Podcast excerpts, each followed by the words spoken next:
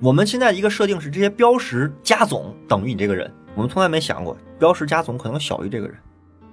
如果我们指望着说一个算法天然就好，我觉得这是一个永远不可能实现的乌托邦。人类到今天陷入了一个怪圈，就是总觉得要在这个东西里面变成全自动的，把人的要素全撇除掉才是好的。我们每个困在算法里的人。在使用这些终端被捕捉数据的时候，其实同时也是一个数据的生产者。算法无非是在干一个事儿，捕捉人类的最大公约数而已。大家好，欢迎收听由大观天下志制作播出的播客《东腔西调》，我是何必。这一期《东腔西调》呢，继续我们之前的社会病理学。那今天我们还是请到。中国政法大学社会学院的孟庆岩老师和我们来继续探讨我们现代社会的疾病。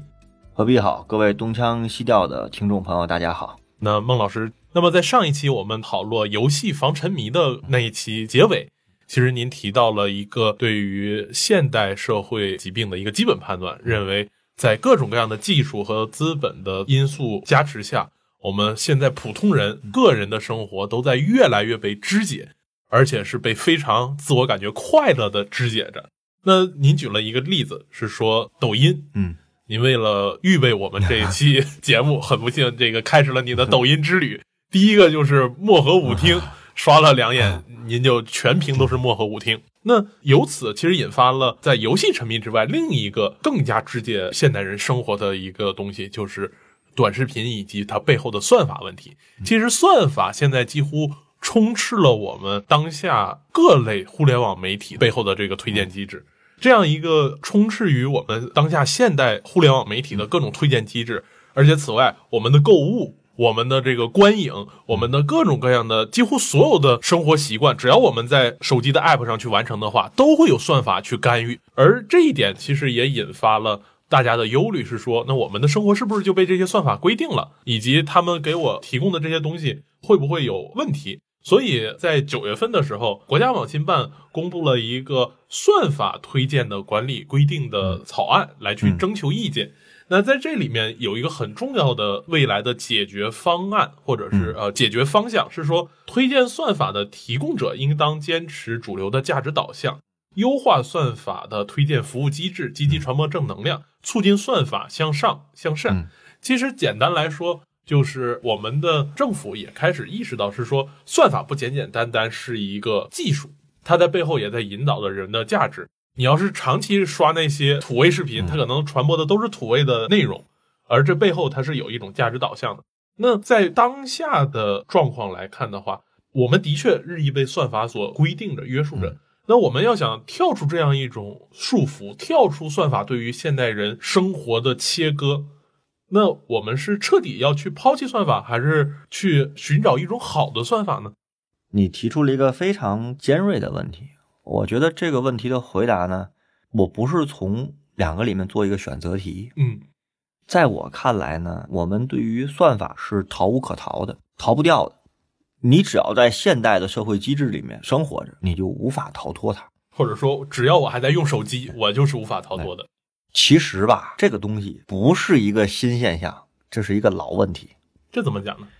即便在算法没有之前，我们的生活也越来越趋向了一种趋势，就是被肢解和切割。只不过这个肢解和切割呢，没有那么的明显。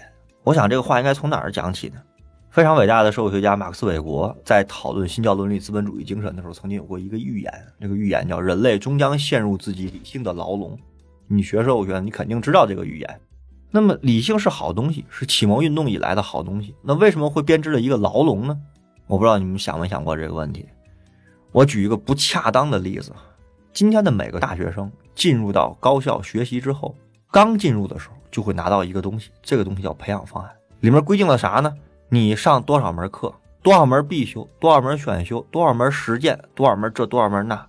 你就可以变成一个合格的毕业生，拿到一个毕业证。每门课呢还有一套基点的算法，你的基点排到前多少，这意味着什么呢？意味着你可以获得保研资格，或者在就业中获得一个工作机会的概率更大。我们说培养方案要优化，要推进高质量人才，我们的背后的设定是你完成了这些一个一个点上的这些成绩好之后，你就是个完整的好的人才了。我的疑问是：是这样吗？人作为一个整全性的人，是通过这种方式就可以培养成一个好人吗？这跟算法看上去是两回事儿啊，但其实内在是一样的逻辑。为什么？因为成绩也好，你点外卖的习惯也好，刷哪类视频刷的次数多也好，它都是在把人的行为变成一种数据模式呈现出来。它统计的是频次，是你的偏好。偏好是什么？偏好是人的行为的最表征的东西。今天的数据算法本质上就是在捕捉人行为最表面的习惯。我们一般认为，如果从哲学上讲，从原问题上讲，现代理性的发展使得人们形成一种固有的认识，就是人的行为体现了他的内心。这是文艺复兴跟启蒙运动最核心的一个理念。但是这个理念其实是有问号的。我的行为习惯就表示我这个人吗？不是的。我们想想，每个人找工作的时候，那个简历其实就是一种算法呀。拿过多少奖，上过多少学，学历层次是什么样的？然后这个学历层次里面，九八五啊、二幺幺啊、双一流啊，在你们专业里面排第几？排前几？你拿过多少奖？这些都是你的标识。我们现在一个设定是，这些标识加总等于你这个人。我们从来没想过，标识加总可能小于这个人。我们要么认为是标识加总大于这个人，标识加总等于这个人，但我们从来没想过这些标识的加总小于这个人。算法是一样的，我们觉得这些数据捕捉到了，习惯捕捉到了，等于你这个人了，或者就大于你这个人了。但我们从来没想过这些数据加总可能小于你这个人。其实，假如从社会科学的角度来说，我们将人还原为一个个数据的时候，您的这种担心，我们社会科学家可以说，这是因为我们收集的数据还不够全面，我们要设计更多的指标来去衡量这个人。你看。这就是我说的，所有人文社会科学，尤其是社会科学的发展，来自于文艺复兴和启蒙运动以后人的一个基本设定，就是人的行为可以等同他的内心，等于这个人的整全性，所以才有行为科学。但是我们从来没考虑过，人的整全性和内心世界不等于这些表面数据捕捉后的加总，这是哲学等等这样的形而上的学科存在的意义啊。好，我们接着回来说算法，按照这个逻辑来想，算法是啥？有人说你讲的东西太深奥了，不用考虑这个。算法就是不考虑这东西，为什么？因为算法的背后是资本，是利润。我捕捉你饮食习惯就可以了。我知道你平时点香锅点的多，我给你多推送几种香锅，你可能还会在这点，利润就出现了。我干嘛要考虑这个东西健不健康？咦，你为什么总是点香锅？这事儿不需要我考虑。算法干嘛考虑这个东西？钱挣到了就 OK 了。我知道你平常喜欢看漠河舞厅这类的土味视频。你看的多，我就给你多推推各种类型的。你是不是真的喜欢？你是不是真的是一个土的人？这跟我有什么关系？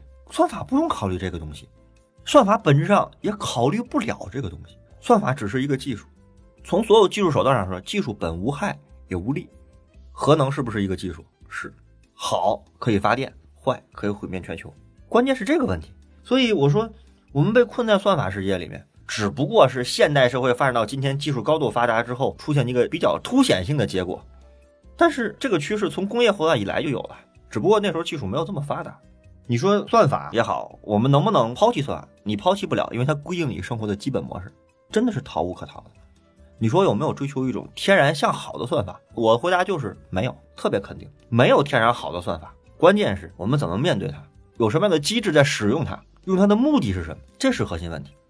如果我们指望着说一个算法天然就好，我觉得这是一个永远不可能实现的乌托邦，因为我们依然陷在那个逻辑里，人的足够多的数据捕捉了之后加总等于人。我告诉你，永远不会等于人。你的简历写一百页也不等于你自己，你列一百页的简历的表格也不等于你自己。一年三百六十五天，你有三百六十天点了外卖，点了某种香锅，也不等于你这个人。他只是捕捉你的习惯。所以，现代社会本质上是一个抽空人的内心世界，而让他停留在表面的社会状态。资本只关心你喜欢看什么东西，你喜欢吃什么东西。就像我用百度地图一样，上了车，打开百度地图，跟车载一连上，如果是早上，他就跳来：“您是不是要去某某大学昌平校区？”他知道我总是这个点去。晚上回来，他就说：“你是不是要回家了？”他是捕捉你的轨迹。靠什么捕捉轨迹？靠频数，这是算法的本质逻辑。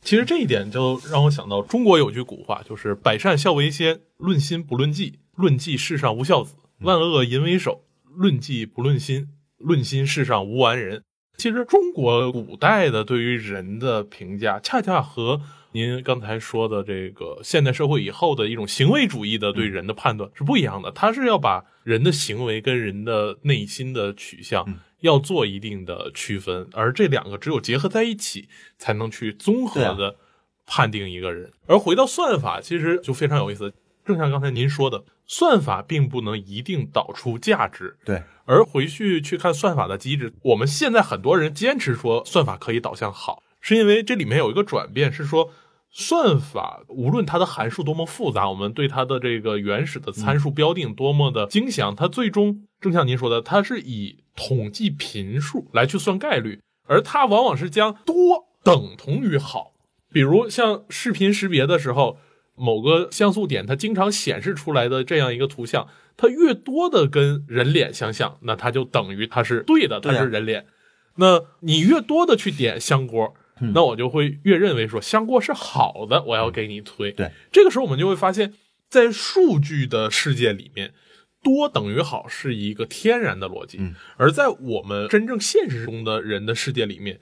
数据的频次的高低和它好坏与否，要有一个人的解读，而这个解读恰恰是一套我们社会科学讲的是另外一套机制，是另外一种判断的方式。这和直接的数据算法有着一个本质的区别，本质差别。而且还有一个，算法也是人做出来的，这里面依然有人的因素。人类到今天陷入一个怪圈，就是总觉得要在这个东西里面变成全自动的，把人的要素全撇除掉才是好的。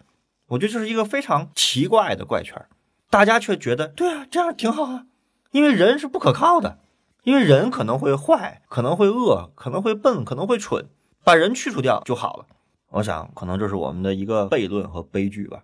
另外一个，我自己是觉得算法还有另外一个结果，就是以多为好，会有一个结果，它会反过来使我们这些困在算法里的人就觉得多就是好，它会有一个溢出效应，它会反过来的。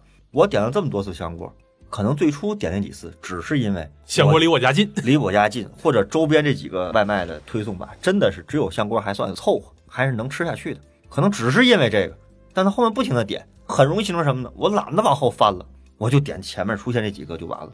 很容易出现这个，它会固化你的，你慢慢的你就觉得，哎，我好像也就是这样的。而且这种固化在当下的社交平台上也会形成这样。现在咱们也到了年底了嘛。你像淘宝、支付宝，这都非常网易云音乐，它每年都会给你出一个你今年整个的数据，对，然后我们都会特别乐意把它分享到我们的社交平台上来，就彰显了我这个人，哎，这就是我。就我拿听音乐来说吧，我以前特别喜欢听重金属，嗯，有一段时间呢就听民谣，有一年民谣听的特别多，后来就生成一个音乐榜单，就是我的个人音乐榜单，就是说我是个民谣狗，然后呢再往后呢，他总推送民谣。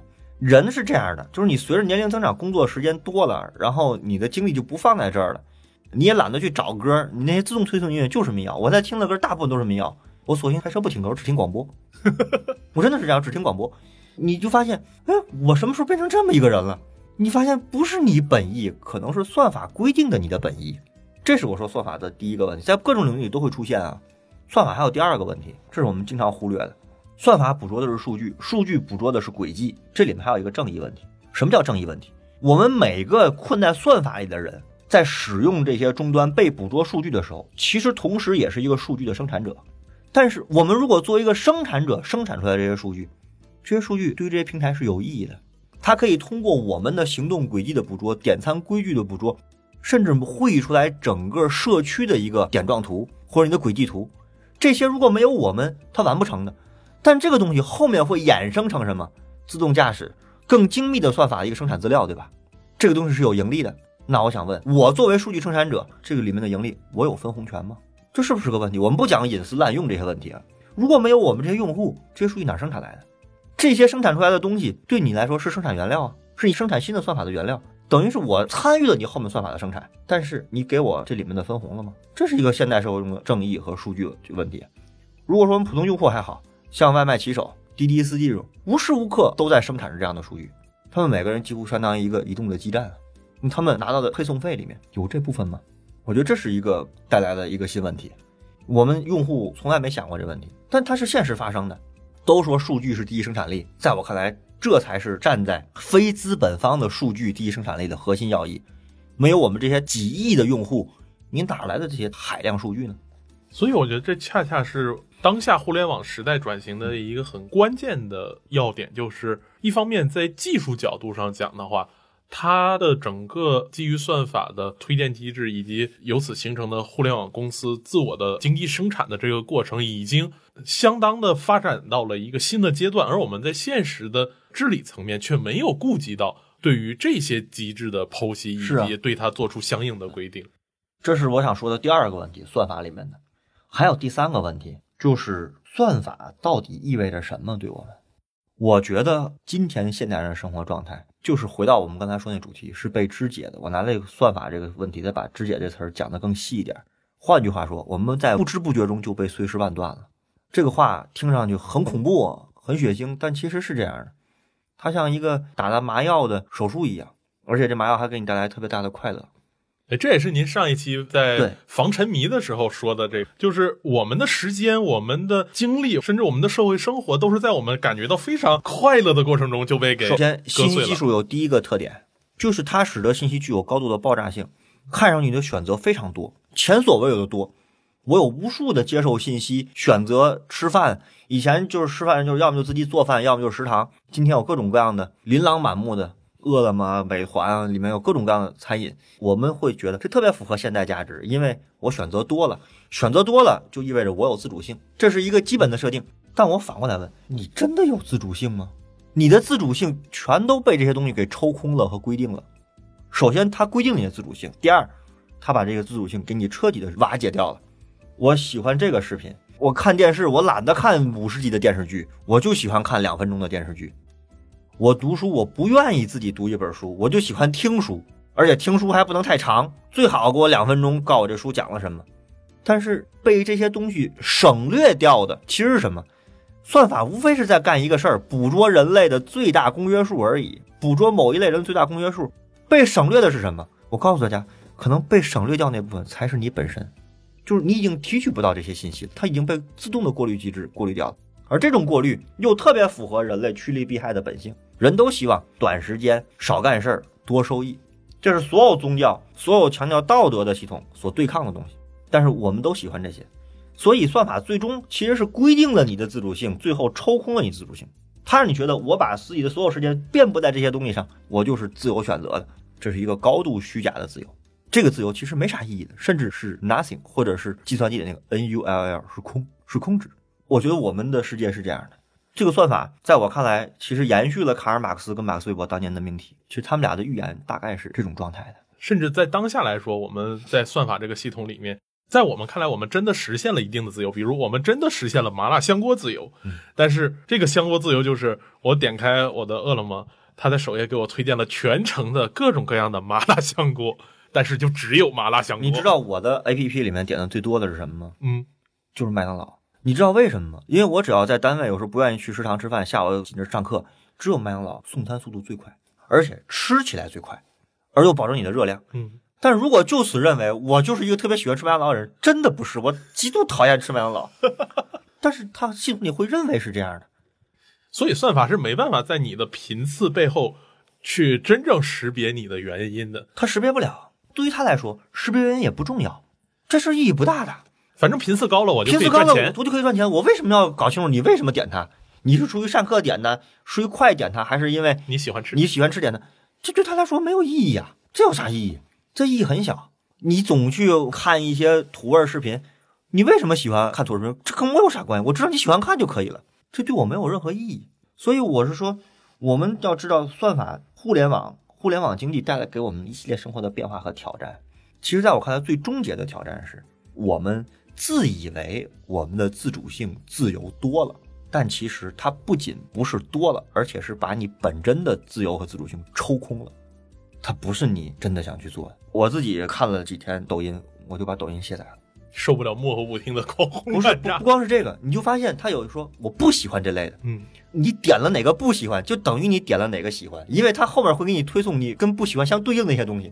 其实人是非常多样性的。我那微博也清空了，就是因为微博上给你推送那些信息也是高度同质性的，同质性非常高。你发现，你总看体育新闻，就各种体育博主推送给你；你总看某种财经新闻，就总有财经博主推送给你。你喜欢在微博上看一些电视剧的娱乐片的八卦，就总有这些八卦推送给你。其实你可能就是茶余饭后点开看一看。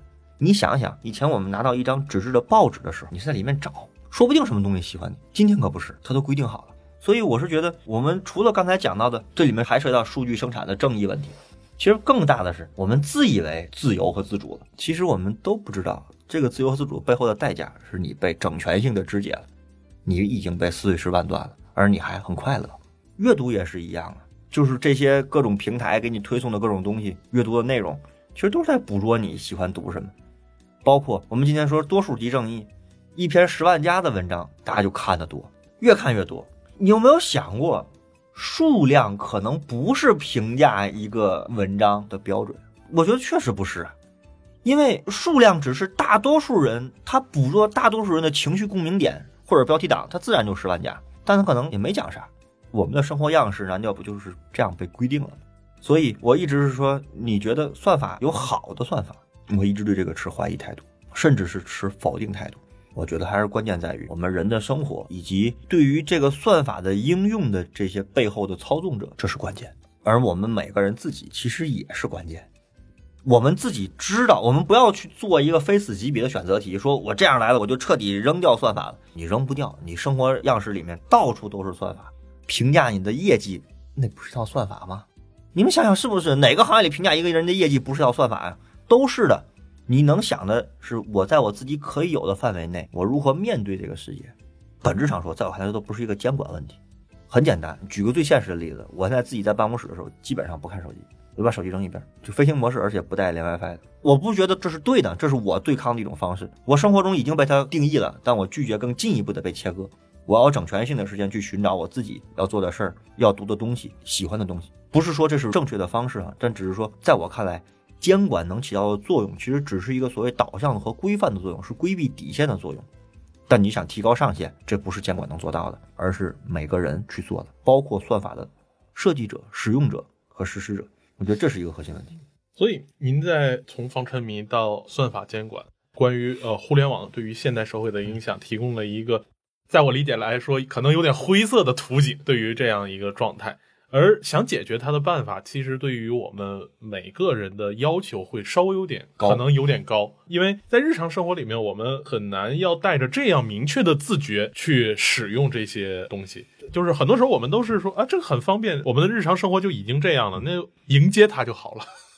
我觉得吧，首先我不觉得它是灰色的，就是用灰色不好定义它，嗯，用颜色也不好定义它。我觉得这是人的命运，而且不是一个人的命运。是一代人的命运，是现代人的命运，所以我说它是逃无可逃的。第二个，我不觉得这个东西需要特别明确的自觉。嗯，什么意思呢？很简单，我刷两天抖音我就受不了。我觉得这个真的没有我读一百页书来的舒服，也没有我看一个俩小时的电影舒服。这是一个本能的反应。我觉得我的时间为什么浪费在这里？我觉得这不是一个高要求。包括你说游戏，打一段游戏，我就觉得不如出去跟人踢场球来的过瘾。真的是这样的。它不是一个高要求，说必须得有学过社会科学理论的，知道人的行为和人的内心不见得能直接画等号。它不是有这个知识就它是一个本能的东西。你每天都给你推送麦当劳，你就不想吃了，你想躲开它。有这个本能的时候，我们要去想一想自己的本能反应，然后想想如果这个本能带来了不舒服，那我怎么办？虽然我可能做那个事情看上去好麻烦，踢球要找个人，要攒局，要耗时间，看看电影。需要坐那儿俩小时不动，这些都是你需要付出的时间成本。但是我觉得这些时间成本可能是值得的。在我看来，它不是一个高要求。我平时玩游戏嘛，我前两天遇到一个朋友，他说他不玩游戏退游了。我说为啥？他说这两天家里有事儿，特别忙，就没顾上玩游戏。他后来觉得不玩游戏挺好的，时间挺整的，而且干的事儿挺快乐的。就是我们人的习惯其实是顺着自己的这个习惯了痛快的事儿去做，我们逆着习惯做事，总是带来不适。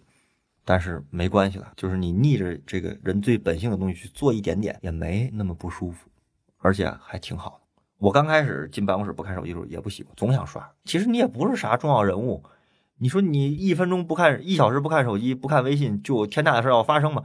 天塌不了的，不是说这事儿只有你能处理。你一看一小时不看微信，不看邮件，这事儿就坏了，不是的。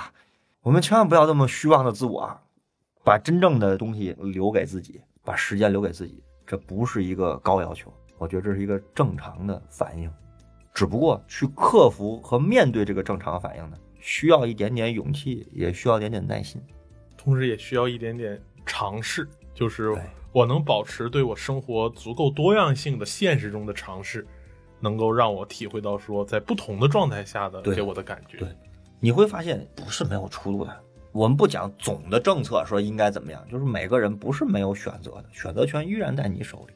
虽然这个趋势逃无可逃的，因为我们生活离不开它，但你总有那些福柯讲反抗的基点，那些反抗的基点就是你自己嘛，这是一个问题。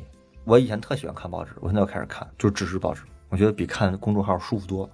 在这种状况下，虽然有很多我们并不想看的信息，但是在我们比如浏览报纸的时候，总会被被动的去接受一点我们之前没看过的东西。对，也许我之前对某些新闻完全不感兴趣，也没见过，但是在被动浏览的时候看了一眼，哎，就打开了你的新世界的可能。而今天我们需要的是这个。至于说监管导向，我当然认为都重要，但是我还是强调那个，它可以最大程度规定下限，但你指望着它把上限提到多高，我觉得这不现实。它只能规定说，哎，下限不要太糟糕，但你说上限有多好，我觉得上限多好取决于个体。那非常感谢孟老师今天对于算法的讨论。其实我们东腔西调对于算法也做过很多期的这个分析，但是从来没有说从这样一个社会的角度去讨论说算法可能对我们个人的日常生活带来的怎么样的影响，以及我们如何去对算法有一个自主性的掌控。那非常感谢孟老师今天的讨论。谢谢大家。